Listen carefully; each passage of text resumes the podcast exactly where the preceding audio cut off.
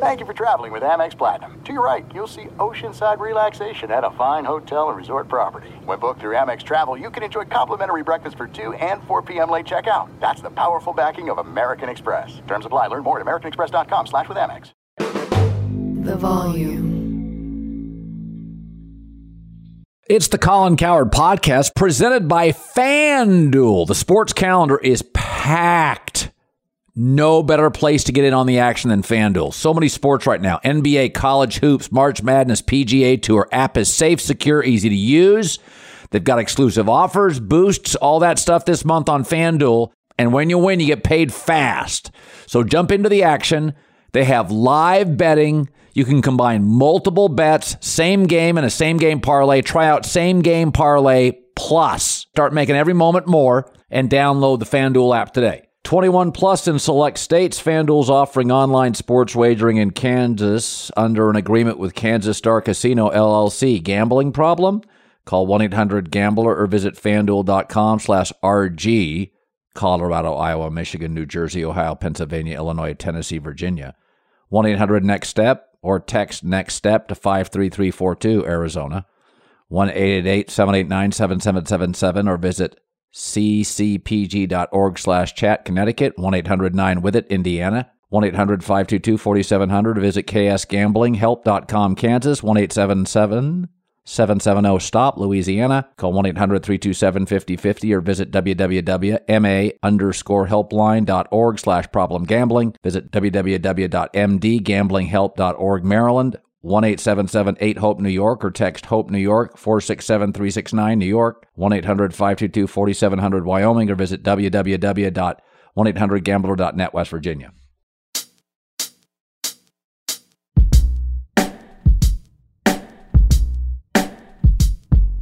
Hi, everybody. Welcome in Jason Timpf in 10 minutes. Hoops Tonight podcaster at the volume. Bucks, Celtics. Interesting thoughts on that.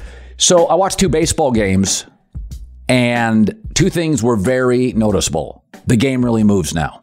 The pitch clock speeds it up about 20 to 25 minutes a game. It is very noticeable. It moves, it's swift, which sports should be. And also, there were more base runners. I can't prove that, but I noticed in the games I watched more stolen bases, more activity. You know, that thing people like to watch called action. Those were the two problems with baseball over the last decade declining attendance and declining uh, TV ratings. Uh, the games were too long and didn't have enough activity. Hockey is over three hours, lots of activity. Football over three hours, lots of plays, fewer huddles, more activity. Baseball was getting up around three hours, no base runners. So you needed to change the defensive shift. Those outs now become singles and doubles, more runners on, more stolen bases, more first to third, more second to home, more activity. It was noticeable in the two games I watched. But here's the thing about baseball football's different. I've never gone to a football game and not tailgated, college or pro, ever. I've never just shown up and gone to a game. You tailgate. It's understood you give half a day to a full day if you're a Patriot fan in Foxborough. You get up, you have breakfast, you're going to tailgate, and then you're going to go to the game. And then you're probably, because Foxborough is hard to get out of, knock down a beer or a brat before you go home. You give the day to football. So time becomes less crucial. Sundays in the fall, eight home games. Those are eight sacred family and friend moments. Pictures, videos, food. But the more games you have, the less it becomes an event. Basketball, 41 home games. I've never tailgated for a basketball game. Baseball, 81 home games. Too many games for the games not to be succinct. It doesn't matter if it's a Broadway play. It doesn't matter if it's a movie. You go to a movie once a month. You're going to give it two hours. You go get a bite to eat before the movie. You go to the movie. After the movie, you go out and get a glass of wine with your wife. You know, you go, you do that once a month. If you went to a movie four days a week, five days a week, you're not going to do that. It's too costly. You don't have that time. So the diehards will bitch and complain, and that's fine. They always do. I mean, go to Twitter, go to social media for five minutes. There are people on there, their entire feed is about complaining. I don't think it's just to get clicks. I think they're miserable. Some people aren't happy unless they're unhappy. And so people can complain, hey, Colin, you don't worry about it. You and the TikTok generation. I'm 59 years old, and I think baseball is slow. I'm not on TikTok. I'm barely on Twitter. I'm never on Instagram. I have eight social media accounts. I don't have a password to any of them. They're run by my staff. I occasionally post on Twitter. That's it. Baseball was too slow and it's a killer with 81 home games and 162 minimum over the course of a season. So people are going to complain the diehards, they're irrelevant. They're not going anywhere. They're scorpions in the desert. You can't kill them. The bottom line is keep it moving, more base runners, more fun. And about the only downside in the stadium, you know, you always go to a baseball game, you have a couple of beers, you may not have time for a third now. Beer sales might decrease slightly. I think the sport, Budweiser, Stella, Corona will survive. But I noticed it about a month ago. I got in my car from my house to go to the grocery store. It's about an eight minute drive. It was a Dodger game, and they got through an entire inning. And I thought to myself, uh, the late Vin Scully, what would he have done with a sport that moves so quickly? His stories, there would have been no time. But Vin Scully would have made his stories more succinct to fit in to the time. I will watch significantly more baseball this year. And by the way, diehard guy, you're not going anywhere. You'll still watch too. So baseball got both of us. Love the feedback I got interviewing Nick Khan on the Volume podcast, the Colin Cowherd podcast, the CEO of the WWE. Uh, I am told I got a lot of pushback from uh, WWE fans because years ago I called them booger eaters. Um, Colin, how could you be a hypocrite and talk to Nick Khan? Well, I talk to Nick Khan every year since I've owned the volume. I am fascinated by the spectacle and the business operation and the production side of WWE WrestleManias. That's why I went to the one in Vegas. That's why I'm going to the one in Los Angeles. I don't really care about the outcomes. I mean, I watch the stars, I watch how they're marketed, I watch how they're promoted, I watch kind of the, again, just the holistic nature of the sport. I said this on the air at Fox, and I'll say it again. I think anybody in the media, in any platform, should go to WrestleMania at SoFi over the weekend um, and watch how production at the highest level works. I don't care about outcomes. I mean, I know Charlotte Flair and I like her. I think John Cena is a really good guy, but we all know it's scripted. I'm not losing sleep on that. But I've said this before. I've I've gone to a lot of sporting events, and I'm not sure um, I've ever seen anything more impressive in person. The way it unfolds, the communication while it's happening, remember, these are scripted, so choreography is essential. And then when it's over, how they close up shop, get it on a truck, and they're off to the next city. So I, I went backstage in a couple of events so far with the WWE, and it's jaw dropping. And, you know, when I when I created the volume, I consume media differently than a lot of fans do. I don't care about outcomes. I'm looking how does this company do it? How do they do it? What works? What doesn't? Mistakes, strengths, liabilities, weaknesses. That's how I look at stuff now. And so WWE, Nick Khan's a friend, one of my better friends, my consigliere in my career. we joke he is somebody I lean on for big decisions uh, for the first, you know, my ESPN career. And now he's a friend who I don't have the access to now because he runs WWE. But somebody, if I ever have a question, he's always got a definitive answer and it's always the smartest one in the room. So I will forever support my friend Nick Khan and the WWE. It is truly, these WrestleManias are truly a production spectacle. Fascinating to watch him pull it off.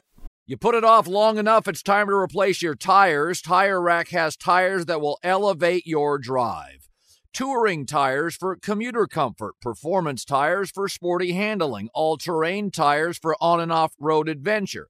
Go to tirerack.com to get started. Not sure where to begin? Use the tire decision guide to get a personalized tire recommendation, the right tires for how, what, and where you drive. Choose from the full line of Pirelli tires. Ship fast and free to a recommended installer near you, or choose the convenience of mobile tire installation. They'll bring your new tires to your home or office, and install them on site. Doesn't get much easier than that. Go to TireRack.com slash Colin to see their Pirelli test results, tire ratings, and consumer reviews, and be sure to check out all their current special offers. Great tires, great deal. What more could you ask for? That's TireRack.com slash Colin. TireRack.com, the way tire buying should be. Let me just run this by my lawyer is a really helpful phrase to have in your back pocket. Legal Shield has been giving legal peace of mind for over 50 years. They connect you to a vetted law firm in your state for an affordable monthly fee. Want an experienced set of eyes on a contract's fine print? Or you finally want to get that will done? Legal Shield has a dedicated group of lawyers who have your back, no matter what the future brings. Sign up today at LegalShield.com forward slash iHeart. PPLSI does not provide legal representation or advice. See a plan for complete terms. There's no distance too far for the perfect trip. Hi, checking in for. Or the perfect table. Hey, where are you? Coming! And when you get access to Resy Priority Notify with your Amex Platinum card. Hey, this looks amazing! I'm so glad you made it. And travel benefits at fine hotels and resorts booked through Amex Travel. It's worth the trip. That's the powerful backing of American Express. Terms apply. Learn more at americanexpress.com slash with Amex. Hi, let's talk about Pro Plan Sport. Pro Plan Sport is advanced nutrition made to fuel strength and stamina in active dogs like yours. So, whether you're heading out to explore a new trail or looking to set a personal best on your daily run, start your journey off right with the high performance fuel your dog needs to keep pushing you every step of the way. Pro Plan Sport. Discover the power of advanced nutrition for strength and stamina at ProPlansport.com. That's ProPlansport.com. All right, welcome to Hoops Tonight, presented by FanDuel here at the Volume. Happy Thursday, everybody. We are live on AMP. Don't forget, if you're watching on YouTube or listening on our podcast feeds, that AMP is the very first place that you guys can get these shows. We're not going to waste any time today. We're going to bring on the great Colin Cowherd to discuss that stinker of a nationally televised ass kicking from the Boston Celtics in Milwaukee against the Bucks, and then we're going to cover a bunch of big picture NBA topics. Colin, it is good to see you again. How are you today? Good. I was thinking as I was watching it, it was decent first quarter, and then it was a disaster. And I thought, you know, Jason, generally you don't have dynasties in all these pro sports. Patriots had two really significant, like six year runs, but 10 years in the middle that they didn't win a Super Bowl. And that's the longest dynasty. But, you know, I was thinking about the NBA. So you have the Russell back in the 60s, and then the 70s, it was wide open. And then you had the Celtics, Lakers dominate the 80s, and you had the Bulls, two, three year runs. I think Shaq and Kobe, three. Warriors, you know, have not, they've won, what, four titles, but, um, you know, it, title, lost, couple KD, lost, disappeared, back, one. Is that generally in NBA history, we don't have an all time great team. And I think we have to come to terms with the Warriors, because of age, even if Wiggins came back, have kind of moved out of all time great team stuff. Boston's not there yet. They need to me another dependable score. Um, although Brogdon's been a nice fit. And I watched Milwaukee tonight. And, you know, it's a little bit like the Seahawks. When the Seahawks won with Russell Wilson in the defense, we were all like, oh, we're getting four here. we get one. They kind of blew the second, and it fizzles out. And I watched Milwaukee, and I like Khris Middleton, but hurt early, he's not the same player. He's simply not. He's he's down to about 15 a game. He's still Jason a good shooter. He was never the most vertical player, but he's not the same player. That's why they've leaned more on Brook Lopez and uh, Jrue Holiday this year. Um, uh, they've leaned on him more. And so as I watch them tonight and middle Khris Middleton kind of walks off, I'm like, yeah, th- this is. It, I thought we were going to get three, four, and I'm like, they're going to be in a real. They're going to be in a real battle with a Cleveland, you know, by the second round potentially. That's my take. Is that I, I thought this was going to be more night dynamic, but Middleton's injury. You know, it's it's kind of like Giannis who stunk tonight, and then B guys. That's what it feels like to me. You know what was so interesting about this game is I Milwaukee really lost their cool. Not and I'm not talking about like emotionally. We did have that one little blow up from Middleton where he got on the ref and, and got the tech. Yeah. But aside from that, it, it was a implosion mentally with their approach to the game. You talk about this a lot on your show on Fox, this idea of like the way the game of basketball has changed to where shot result, like jump shooting result, swings the games wildly. And like, you know, wildly. one team makes their threes, the other team misses their threes, suddenly you got a blowout. And like, you know, what's so funny is a lot of the analytics guys over the years have tried to hit kill this idea of like the hot hand theory like there's no such thing as getting hot it's 100% random but i could not disagree more i actually think the hot hand theory expands out to teams. And what was so interesting is in that first quarter, it's like Tatum's making his pull up threes and Brown's making his pull up threes, and the uh, Celtics are really packing the paint, and and Giannis is making those kick out passes, and they're just missing everything. And you could see it kind of got in their head. But what's so interesting is the really good teams they see the difference between process and results usually, and the Bucks are usually one of those teams. And you go, hey, we're just missing. Eventually, these shots are going to start falling then we'll regain control of this game. But no, in that second quarter, they completely lost their cool in terms of their execution. Just dribbling up the floor, Giannis just dribbling up the floor and shooting pull up jump shots, even though none of them were going in. Jrue Holiday's dribbling up and shooting shots. Khris Middleton, like they got away from what was getting them the good looks in the first quarter that they just happened to be missing. And I was actually messaging a couple people that I talk about, talk with during the games. And I was, I was saying like, you know, this is actually a little bit fool's gold for Boston early because they were taking contested pull up threes. Tatum and Brown were, and they were going in. And I actually thought the script would flip in the second quarter if Milwaukee, if Milwaukee stayed with their process, but they did not. And that's what's so interesting is like it, Boston is a team that we've always kind of gotten on for being a team that struggles with execution.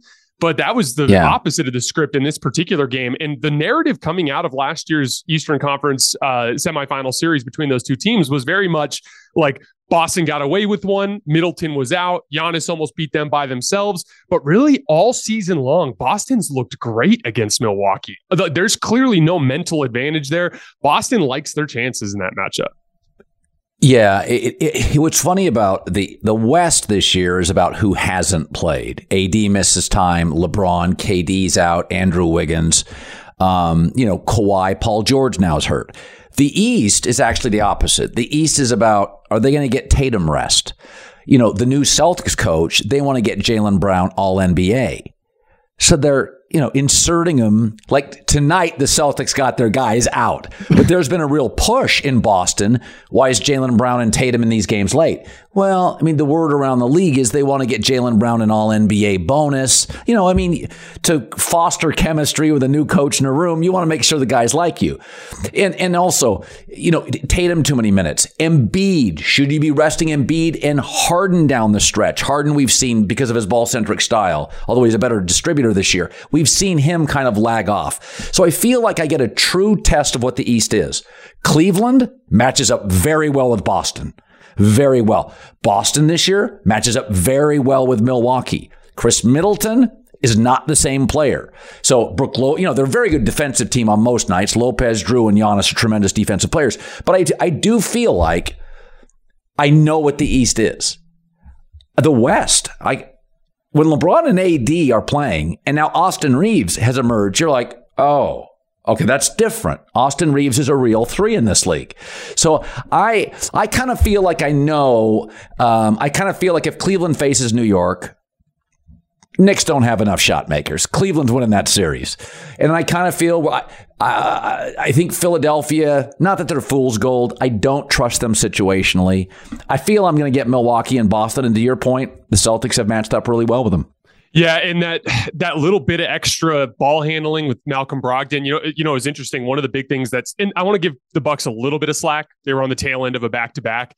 This is two times in a row that the NBA has handed them major national television matchups, the Nuggets game and this game, on the tail end of a back to back for whatever reason. Which I right. would hope that it, if we were having this conversation ten years from now, they'd get rid of back to backs because it's just so bad for right. the television product and a bunch of different things. But Milwaukee was really struggling to contain Boston's ball handlers. And you know what's funny is the Milwaukee's never been a super athletic or quick team compared to some of no. the other teams in the conference, but they have this system, right? Like it's okay, you don't need to keep everybody in front. All you got to do is funnel them to Brook. But then it's like Boston's going to park Al Horford out past the three-point line and now Brook can't hang out by the rim the way he usually does, and it kind of forces guys to slide their feet. And all of a sudden, guys like Joe Ingles and Jae Crowder look pretty slow and they can't keep anybody in front, and that becomes an issue.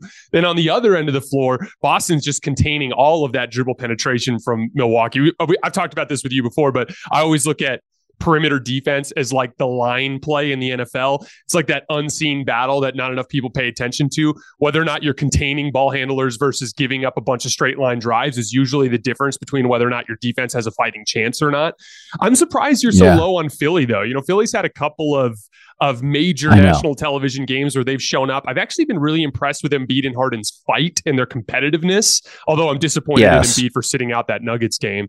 Um, but I, I, actually give them a little bit of a puncher's chance, especially against a team like Milwaukee. I just don't like their chances against Boston. That's the one matchup I don't like for Philly. Well, and also here's I, it's not that I don't think since December, like mid December, they I think Philly is like the first or second best team in the league. They've so really Maxey's yeah. highly athletic. Uh, Harden's become, I think, a better team player. Uh, Embiid is. Um, I wish he would have played against Jokic as my number two MVP. Uh, to my, uh, you know, I mean, Doc Rivers is Joe Torre. Great managing egos. He's really good with that always has been. If you go back to uh, Joe Torre was never great situationally, but man, Steinbrenner, A Rod, Jeter, they had to switch positions for A Rod. There's a lot of moving parts. Joe Torre was the stepdad. Nobody ever wanted to disappoint. Like everybody liked Joe. He had Don Zimmer next to him. You never thought that's Doc Rivers. I don't think Doc late is Erik Spoelstra. I don't think he's Ty Lue late. Um, I think Spoelstra Kerr but he's really good at managing a room for six months. So I have, and I like Doc, but situationally, boy, he's blown some leads, some late games. And not that they're fool's gold, but when you haven't won a ring, you do tend to play harder consistently in the regular season. You're seeing it now with Cleveland. They play hard. First of all, their their average age for their starters is about 23 and a half, so they're playing their ass off. And you see it and you see it by the way, um, you see it with Denver. You see it with Sacramento. Whereas, you know, Golden State, um, even Phoenix, you know, they, they've been to a final. So it's not that I don't, it's not that I don't believe, you know, I, I argued this for years with friends and Bill Simmons. The NBA is two seasons. Football's not. It's one game a week. If you're not serious, you get hurt. Same in hockey. But it's it's different in basketball. It's two sports, and I am always just reluctant to embrace um, teams that haven't won a title with talent. So. I I honestly think Cleveland, if they matched up eventually with Philly, could be a real problem. Could be a real problem. Yeah, that specific matchup. The, the, East is going to entirely come down to matchups and who plays who. And any of those teams has a chance should they catch the right matchup. You're right, though. The Western Conference is so much more wide open. I Denver's starting to get it together a little bit, but I still fundamentally, uh, I still fundamentally don't like some of their core basketball identity things with the fact that they don't have a great uh, defensive front court. We talked about in our last show about how in NBA history, you just need to have at that four five position all time great defensive players to have a fighting chance, and they just don't. And Jamal Murray runs hot and cold, which is concerning. And I think that knee it kind of continues to flare up for him from time to time. Sacramento is actually tailing off, and their defense is getting worse and worse as as time goes yeah. along. Memphis, again, they're getting it together But without Brandon Clarke, it's a depth issue, and I still don't trust their half court offense. And then again, it really just everything points me back to the Warriors and the Lakers. And I, I keep coming back to two things for each team. For the Warriors, can they win without Andrew Wiggins? And for the Lakers, I don't think they can. I, I just don't think they can. You know what's interesting is with the Wiggins piece in particular, like and, and it's almost a testament to how great that core is that they've managed to win as much as they have. But they're they're coming back from major deficits in all of these games. Like they beat the Pelicans, they were down 20. they beat the Sixers, yeah. they were down 11 in the fourth quarter. They came back and almost beat the Timberwolves. They were down nine early in the fourth quarter in that game. You know, even that Bucks game, like they were down eight with two minutes left. Like Steph and Clay and Draymond and Steve Kerr, they're, they're just grinding out wins. And it's crazy because when you're looking from the standpoint of the standings, you're like, they're actually in good position to potentially get the five seed, especially with the Clippers' remaining schedule. They might end up getting the five seed. And I actually like their right. matchup with Phoenix because Phoenix is such a bad perimeter defense team. But the thing is, is when they get to those higher level, high pressure situations and late rounds of the playoffs, you just need Andrew Wiggins. You do. One of the most underrated parts of their playoff run last year was the job he did on Luka Doncic and the job that he did on Jayson Tatum. And taking him out of that equation makes everything so much more difficult for them. And I want to so bad believe in what they can do. But here's the thing if Wiggins isn't coming back, I just don't think they can do it. Well, and also, Jason, is Wiggins in shape? No. So let so I was told he wasn't going to play for the regular season. He, he, was. Nobody knew about the playoffs, and nobody knew at the time I reported it. Nobody knew if they were going to make the playoffs, right? So let's say he comes back and is not in shape. This is the NBA. It's hard enough in November to enter the season not in shape. You can't play yourself into shape in the playoffs. And he's their best all on ball defender, um, high IQ super twitchy. I mean, Jason, they have no front court scoring. None.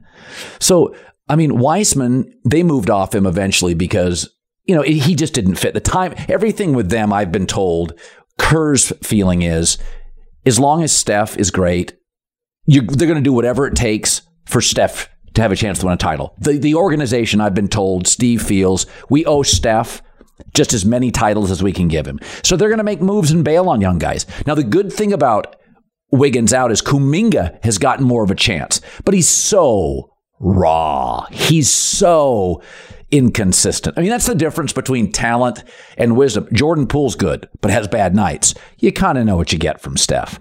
Kuminga, again, crazy twitchy. But there are nights you get 16 minutes and six points, and he's just not there. So I think in the building, they know they can't win without Wiggins. I've been told they know that it just doesn't work. Yeah, with the Kuminga thing, it's funny. I always I always joke like as a young basketball player, every time you have a good game, you kind of look back and you think about what caused you to have a good game and you kind of commit that to memory. And every time you have a bad game, you kind of think about what caused you to have a bad game, you know, this specific process thing that you did poorly or or this specific thing with your form that got out of whack.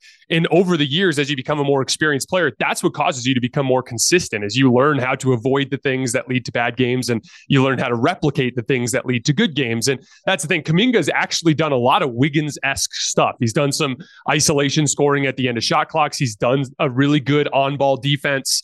Um, uh, he, like he did a pretty damn good job on Luka the other night when he was guarding him, and and then he's working really well in the Warrior system, cutting and and and finding ways to be impactful offensively. But the problem is, is then he'll have a night where he goes one for seven and, and gets that's lost right. a little bit off the ball. So that that's the inconsistency piece.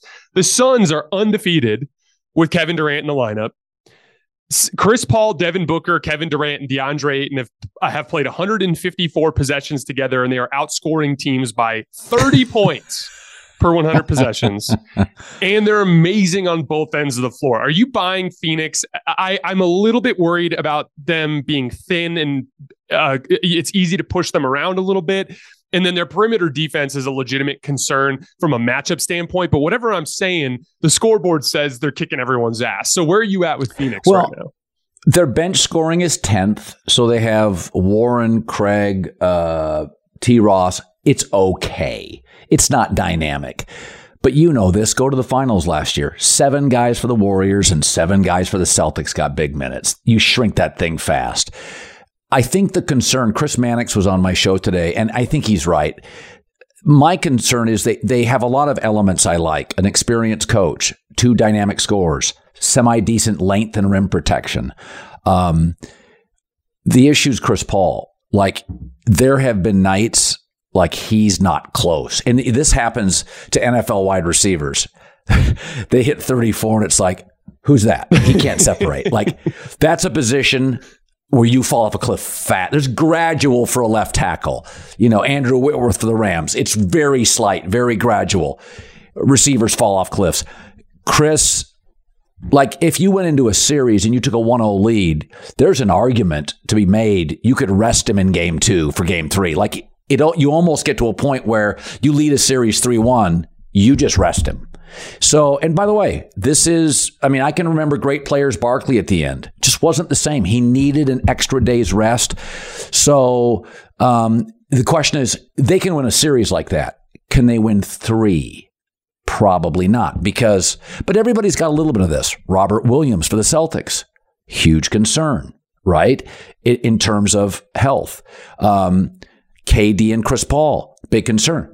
Kawhi and Paul George. I mean, Denver's one of the few teams we don't really worry about that. Their guys are going to play. But most yeah. of your yeah, I mean, most of your good teams in the league. I mean, I'm I'm one of those, you know, Embiid is always a finger crosser to me. Like he I've seen it. The way he plays fast and hard and Anthony Davis, right? So I like most teams in this league have a guy that is a health or age liability. And I think that's the Phoenix issue. I think the bench is good enough.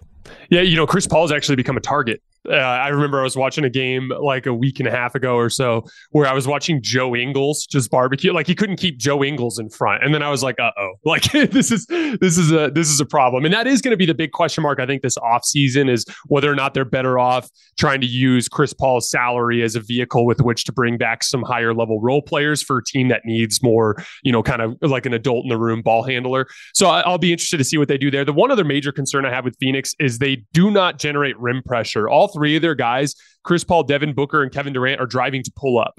So when they come over those ball screens, they're constantly getting that 10, 15 foot area and they're trying to pull up. And the inability to have a guy on the roster who's relentlessly attacking the rim, which collapses the defense and creates closeout opportunities for your for your teammates. That's the one thing that kind of concerns me because when you're a heavily, let's just put it this way. The Suns were already the team that took the second most pull up jump shots in the entire league off the off the dribble jump shots. That was before Kevin Durant came. And Kevin Durant is the most prolific pull-up jump shooter in the league. So it, the thing is, is if their pull-up jump shots don't fall, do they have a second punch? And and that'll be the one that if they do lose, I think that's how it'll happen. It'll be all their pull-up jump shooting going cold, probably in a physical matchup where guys like Devin Booker and Kevin Durant get fatigued by constantly having to fight for every inch of position and them not getting enough lift on those shots and not knocking them down. Looking to get more out of the NBA season?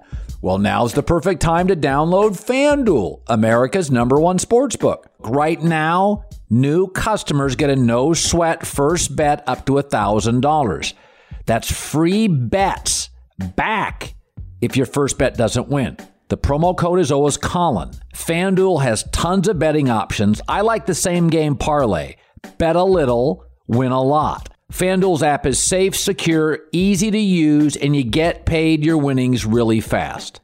The no sweat first bet up to a thousand bucks. Promo code Colin. Make every moment more this season with FanDuel, an official sports betting partner of the NBA. 21 plus in select states. FanDuel's offering online sports wagering in Kansas under an agreement with Kansas Star Casino LLC. Gambling problem? Call 1-800-GAMBLER or visit fanduel.com slash RG. Colorado, Iowa, Michigan, New Jersey, Ohio, Pennsylvania, Illinois, Tennessee, Virginia.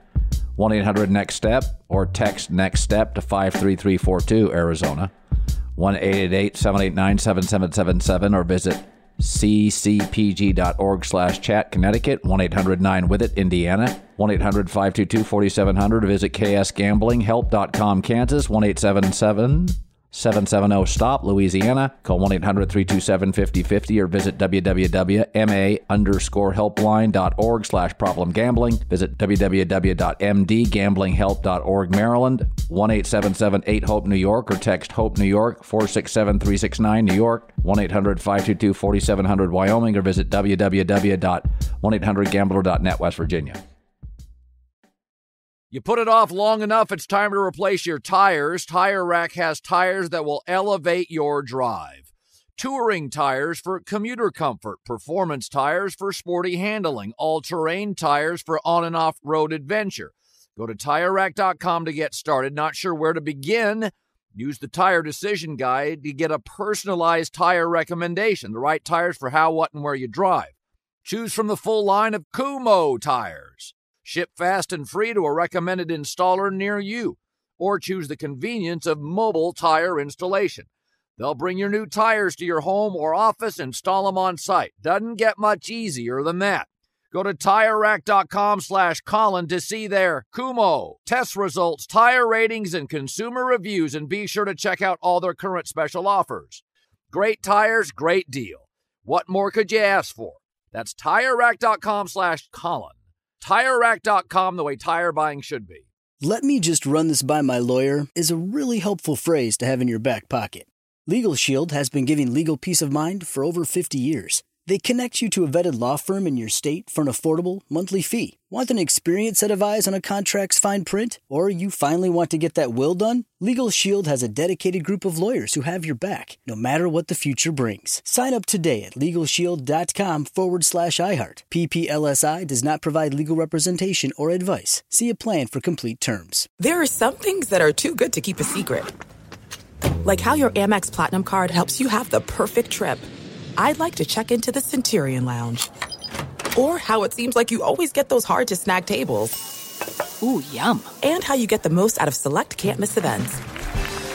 With access to the Centurion Lounge, Resy Priority Notified, and Amex card member benefits at select events, you'll have to share. That's the powerful backing of American Express. Terms apply. Learn more at americanexpress.com slash with Amex.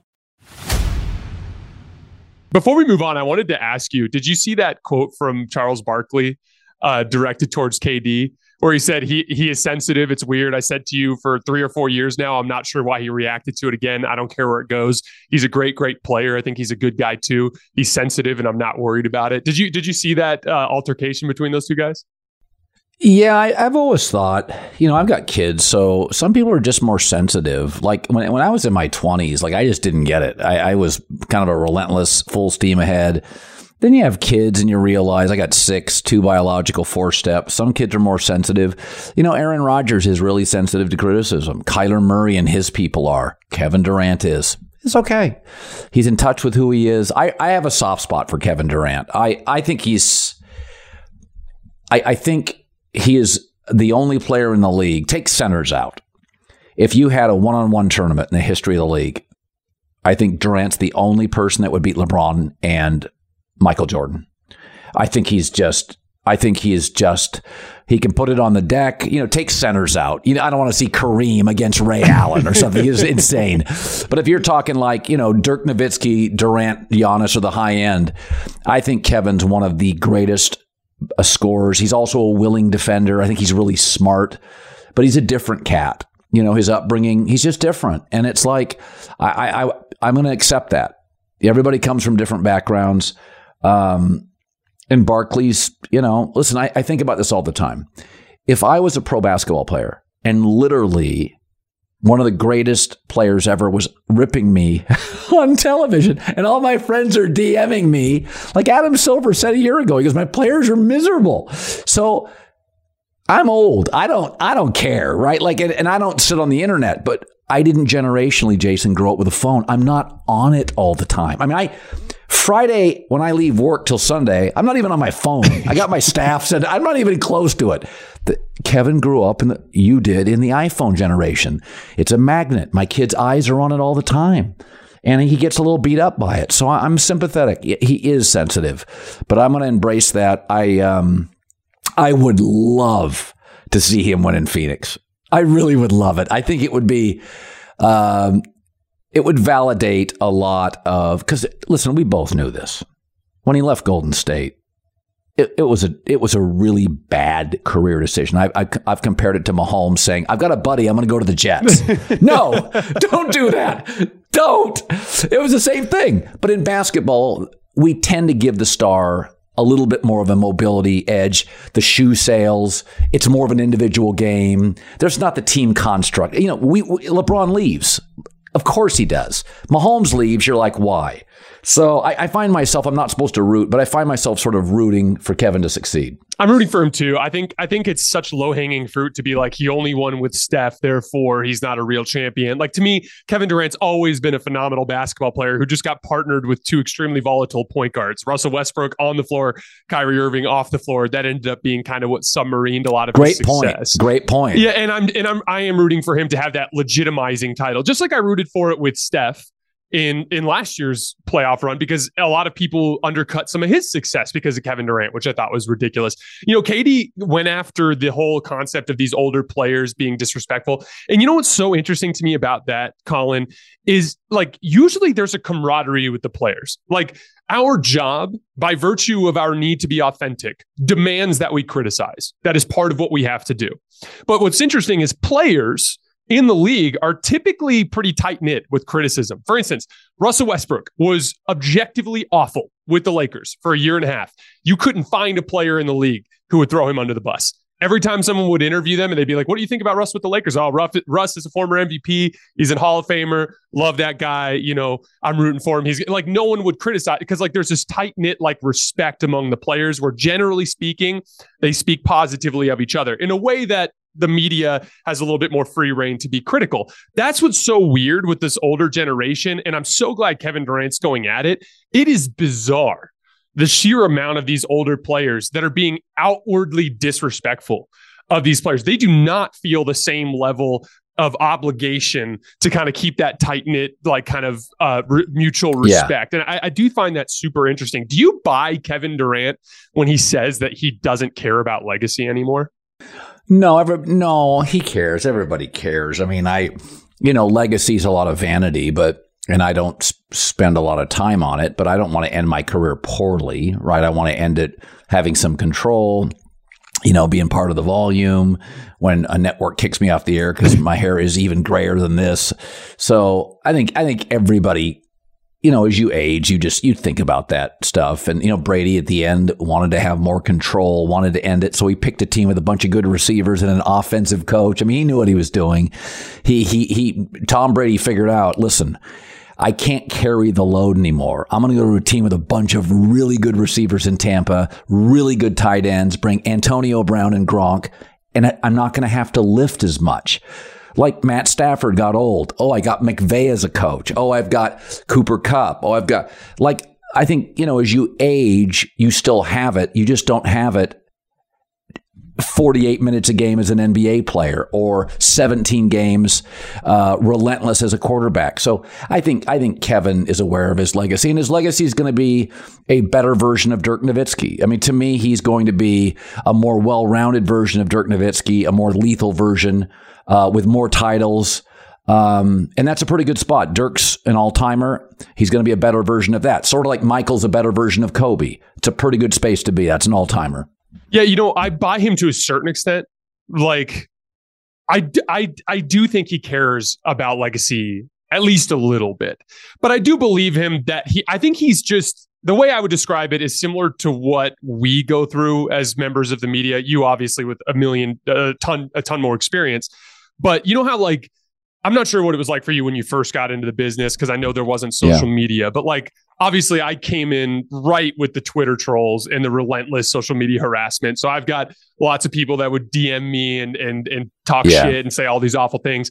And what's funny is uh, like it pretty quickly within about a year I I realized like oh like there's a significant segment that you will never satisfy. Like you're just they're right. they're going to hate you no yeah. matter what you say, and you can never win. Yeah. So just focus on doing your job and and look at the results.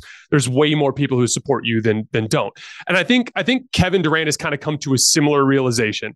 I think he realizes now that there is a segment of people that no matter what he does, no yeah. matter where he wins, no matter how much he succeeds on the basketball court, they'll call him a cupcake and they'll say that he doesn't defend and they'll say that he jumped on Steph's bandwagon. I think Kevin Durant has just come to terms with the fact that he's never going to Yeah. be able to satisfy everybody. And I, th- I think that he's, I really do believe that he has come to the other side of things where he's like, I'm just going to play the best I can and I'm going to win as much as I can. And whatever happens in terms of the legacy is clearly outside of my control. So I'm at peace with that. I do think he cares about his legacy, but I think he's at peace with the fact that he can't control it. Yeah, and I think I mean the most criticized player in the NBA is LeBron James. I mean, uh, I always said this about Barack Obama. You didn't have to agree with his policies. You can't get worked up because once he wore a beige suit. and he's a beautiful family, smart guy. If that really ruins your day, fuck out of here. You're just a miserable person. like that's just not good enough, right? You don't have to like his policies, uh, but he wasn't weaponizing social media. So, um, you know, they're just. I, I, I think I, I always figure like, you know, like we forgot about Joe Montana very quickly. And I mean, it went from, uh, you know, Montana was the GOAT. Brady beats Atlanta. We've never talked Joe Montana since. It went like Brady to Mahomes. and Joe Montana's out there, hey, I got four. right? But I think Joe Montana is so happy in his personal life. If you ever see him around his wife, they're like teenagers, cuddly, kissy. I mean, they're the cutest couple. And I think the happier you are in your personal life, none of that stuff matters. Joe knows who he is. I mean, we literally went from Brady, we talked Rodgers, Mahomes. It is like Joe Montana never played. It's insane. And um, and I think as Kevin ages, um, I think young people tend to think they've got it made. They're not married, no kids, they're happy in their 20s. Research shows you get happier as you age because there's less societal pressure. You kind of prune your tree. You don't really care who cares about you. I think as as Kevin has aged, it, this is very human. He, he's he's more comfortable with who he is, and it's been clearly defined who he is. He is, you know, I, I would say this: he's one of the ten best basketball players I've ever seen. And I've I've been watching since Wilton 1972 73. He's one of the 10 best basketball players uh, on his good nights I've ever seen. Injuries have not helped him in the last four or five years. He is brittle now. So it's it's it's hard to put him in that top five or six. He's probably I would say top 12. Um, but he is really he's kind of a one on one. I mean, he's he's he's unique. I mean, Mark Few, coach Gonzaga, he coached on those Olympic teams. And I, I think I've told this story. I was talking to him one time about what it's like. And I said, anybody surprise you? He said, even among great players, Kevin Durant's ridiculous. Like, even among all the great players, they got to work to get their shot. Durant just gets it, gets a great shot, not a good one, a great one against our greatest players every time down the floor. He's like, Colin, I've seen a lot of basketball. There's just nothing like Kevin Durant. Yeah, the the putting him all time all time list gets so convoluted by centers because they're just they play. Well, I, I take him out almost. Me Yeah. too. I, I keep a completely separate list. It's like just here's all the best perimeter players of all time, and I think Kevin Durant is clearly one of the ten best perimeter players of all time. It's just, how do you even compare him to someone like Wilt? It's a completely different sport. I, I, I think you make an interesting point, though. It's just, it's really this simple. If you become secure in who you are and what you've accomplished, then you're never going to allow some stranger to convince you you're something less than that. And I, and again, I do believe that Kevin Durant in a previous version of himself, you know, five, seven years ago, I think he did buy into that stuff a little too much and he let the noise get to him a little bit. But I do believe him that he's made a little bit of a transition into a new phase where he's more kind of at peace with the fact that he can't control that stuff. Um, so I want to talk about the Lakers for a minute because Colin, I'm going to be honest with you. Every time I watch them, especially with LeBron, uh, with him being back, I am so tempted to pick them to come out of the West. They are four and one when LeBron is played post deadline. That one loss was a loss to the Bulls that they immediately avenged and kind of kicked the shit out of them. And uh, and in that game, Anthony Davis had a weird game. He only took eight shots. It was just a weird loss for the Lakers on Sunday. They are outscoring teams with LeBron on the floor by 20 points per 100 possessions since the deadline. That is the same type of number that I was giving you with the Warriors in their top five starting lineup uh, metric. Now, again, it's small sample size, but they've been dominant. Here's a crazy stat for you. The Lakers starters against the Bulls. By the way, the Bulls came into that game as the fifth best defense in the league. They are an amazing perimeter defense. They contain the basketball better than just about any team in the league. The Lakers starters scored at a rate of 155 points per 100 possessions against that Bulls unit with that starting lineup. The combination of amazing off ball offensive skill with guys like Austin Reaves and D'Angelo Russell and then LeBron James and Anthony Davis just being two of the biggest walking mismatches in the league. Like how how how awesome is that? That it's like, oh, our guards are struggling with the Bulls' ball pressure. We'll just have Anthony Davis bring the ball up the floor because Vucevic can't guard him, and then we'll post up LeBron James on Alex Caruso and get fantastic shots every single time. I think they're going to get mismatches like that in every single series in this playoff run should they stay healthy. So I again, I the, uh, there's two things that concern me: LeBron's health Anthony Davis's inconsistency and health because he is the kind of guy that'll take eight shots one night against the Bulls, even though he's being guarded by like Derrick Jones Jr., and then take 20 shots and score 38 against the same team the next night. That's definitely a wild card. But I do think when they're clicking on all cylinders, I think they have a higher two way ceiling than any of these teams in the Western Conference. Am I too high on them or do you agree? Well, there's one thing they do exceedingly well, and this is where they're the opposite of Phoenix. They're going to get a lot of free throws. Anthony Davis attacks the basket. LeBron attacks the basket usually. Austin Reaves attacks the basket. So they're the opposite of Phoenix. Phoenix is always bitching about free throw opportunities. Lakers are going to get to the line. Everybody's going to say it's rigged. No, this is what they do. They don't pull up. Reaves is he's a contact machine. He's always eliciting contact. Um, you know, again, the other night, I mean, Anthony Davis shot one three. He gets to the line. When LeBron puts his mind to it, he does. So they're going to get a lot of free throws. The downside is that's a lot of contact. Anthony Davis hits the floor. So I kind of know what I see. They're going to get people into foul trouble. Um, Darvin Ham is an excellent defensive coach. The minute Westbrook left, he got buy in from the role players and their defensive efficiency went through the roof. So they play real defense. They have a defensive coach. Vogel, Vogel was a pretty good defensive coach. Defensive coach. They have guys that attack the basket. They're going to get free throws, meaning they're going to be fairly consistent on offense. What I see is the liability, and I don't believe role players win titles. Malik Beasley, where did he go? Rui can play 12 minutes and give you one shot and no points. I mean, he's just, that's why he moves. Um, their bench at times is just not there. Now they they tend to be guys that will commit on the defensive end, but I think I, you're going to get a very consistent effort. They'll play good defense. They'll get to the free throw line. They're going to be in games. Absolutely going to be in games. Whereas you watch, you know, there are teams like if Phoenix doesn't hit shots, they don't get to the line as much. They're going to get blown out. Um, by the way, the Warriors don't get much front court scoring. They settle on jumpers. They're going to have nights. They don't get to the free throw line. So anytime the Lakers actually have the worst style considering they have injured players. They're constantly in contact. Their players create it. So the good news is they're going to get to the free throw line.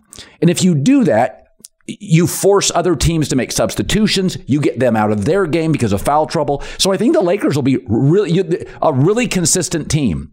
And you just cross your fingers on health. Reaves, you know, when it first started, I thought, is he Jeremy Lin, a limited player who's getting minutes because they just because Carmelo's out, Jeremy Lin's in. They just need his energy, right?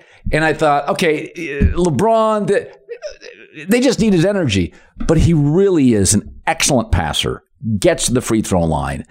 Uh, commit, he's a willing, I, I always say, is he a willing defender? Westbrook's a terrible defender. Kyrie's a terrible. Luke is a terrible defender. Um, Reaves is going to stick.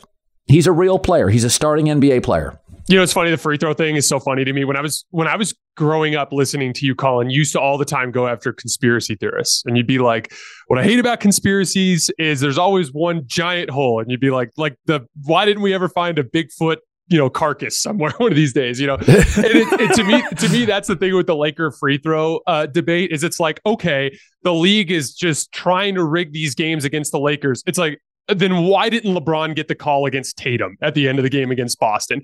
Why didn't LeBron get the call against Christian Wood at the end of the game against Dallas? Like, if it was rigged for the Lakers, why they're getting the wrong calls wrong. You know what I mean? So I've never really bought into that. It's really this simple. They're one of the best teams in the league at defending without fouling, and they're one of the best teams in the league at getting to the free throw line.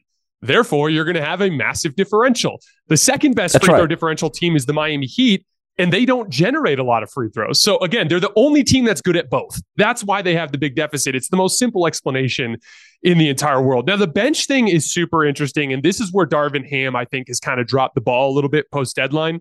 The Lakers have five really, really good shot creators LeBron James, Anthony Davis, Austin Reaves, D'Angelo Russell, and Dennis Schroeder. And one of the things that but Darvin Ham has been doing is he's been going with the line shift approach with his subs.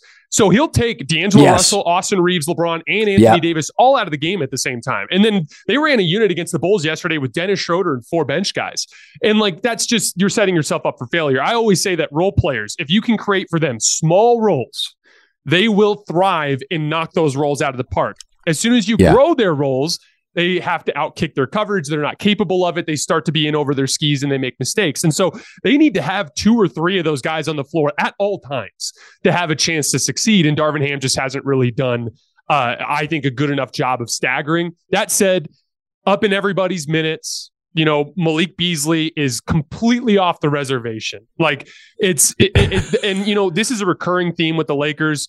They're a high pressure franchise. Their fan base is yeah. ravenous. And like like I'll, I'll give you an example. D'angelo russell and maybe it's because he was there when he was a kid in his formative years he is thriving under that la pressure but Malik Beasley yeah. is falling apart underneath it. And it's getting to the point where now he's like, there was a play yesterday. I don't know if you saw it in the Bulls game where he was dribbling up the floor, Malik was, and he just dribbled into Anthony Davis and fell over and lost the ball. Like it, like it, it was like he, he's completely off the reservation. And I actually think they need to try to pull him entirely from the rotation at this point, either up the other guards' minutes or go with Lonnie Walker. But so they yeah. definitely have some stuff they got to iron out in terms of the rotation. But I love their combination of rock fight, front court physicality with LeBron yes. James and Anthony Davis, supplemented by real skill in the backcourt and forwards that can do the dirty work, and Jarred Vanderbilt and Wenyen Gabriel in particular. And so, really, it, the the vulnerability is the health. And you made a great point. They play a style that requires you to be resilient physically. The best example of this is that Sun series two years ago.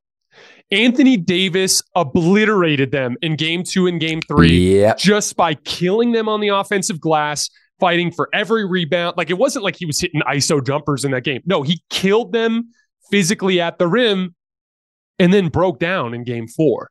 And so that's where it's like when you're asking them to go through four rounds, you know, where you're playing, you have to beat a team four times in two weeks, four times in a row. It is a lot to ask. And that's why, like, if you ask me, gun to my head right now, who's going to win the West? I go Denver just because no one else deserves that faith. You know, I'd go Denver and then probably Phoenix. But like all those other teams, it's like, yeah, if Wiggins comes back, Warriors core, like, let's go. They're going to do it. Lakers, LeBron James, Anthony Davis stay healthy. Of course they can do it. Kevin Durant, Devin Booker get hot. Yeah, the Suns can win. But there's so many question marks with those groups, whereas Denver has just been good all year. And at what point does that become the safest bet? Well, I think the West all season is about who's healthy is winning. Why would it change in the playoffs? I think the playoffs are going to be the regular season.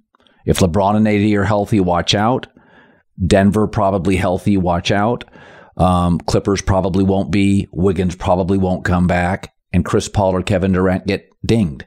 So, I mean, if some, this is what it's been all regular season. Like, the, let's be honest, Memphis has depth they they lost Ja Morant for a spell, but they have real depth. They've won a lot of games. Um, you know, Denver. We can we can talk about are they built for the playoffs, but they've they've got pretty good depth. They got about seven eight guys that really play. So my guess is that's the playoffs. And you know, it, it, it I I really do like Phoenix. Um, I, I I think the thing with the, that's interesting with Denver is Draymond Green, his game doesn't get in Jokic's head because he plays so far away from the basket. So Draymond's really changes your offense. He's really he's like Rodman, but a catalyst on offense as well. He's a better version of Rodman, not the rebounder, but the better overall player. Um, but it doesn't really work against Jokic because he's so far out. So you kind of take Draymond out of space. And if you take Looney away from the basket, they're tiny. I mean, they, they are just so vulnerable on the glass. So I I like Golden State if Wiggins came back, but if he doesn't, you know, I think the Lakers would beat Denver in a seven game series. I think they're a weird matchup for the Warriors, and I think the Warriors know it. I don't think they want any part of Denver. I think they want Phoenix. I think the Warriors want Phoenix. I don't think they want any part of Denver. Jokic is just a, you know, he's he's such an unemotional player. So the Draymond stuff, it just doesn't. It doesn't. I was talking to the T Wolves coach about this off the air. He loves Draymond, you know, and he just said. He, Jokic doesn't buy into any of it. He's not an emotional player like that. And, uh, you know, you said this earlier. There are teams that match up really well with other teams. And I think you're going to see matchups and health will dictate the West. Yeah, that's what's so interesting about them potentially getting the five seed is I like their matchup against Golden State against Phoenix, but your reward for beating Phoenix would be Denver in round two. And I like them as a team that can beat Denver with Wiggins, but without Wiggins, I just I just don't think they have the size to hang. They're just too small. Yeah. They're just too small. Yep. All right, guys. That is all we have for tonight. Colin, thank you so much for taking the time to hang out tonight. It's always fun talking basketball with you. Oh, it was great. I enjoyed it. Talk soon, buddy.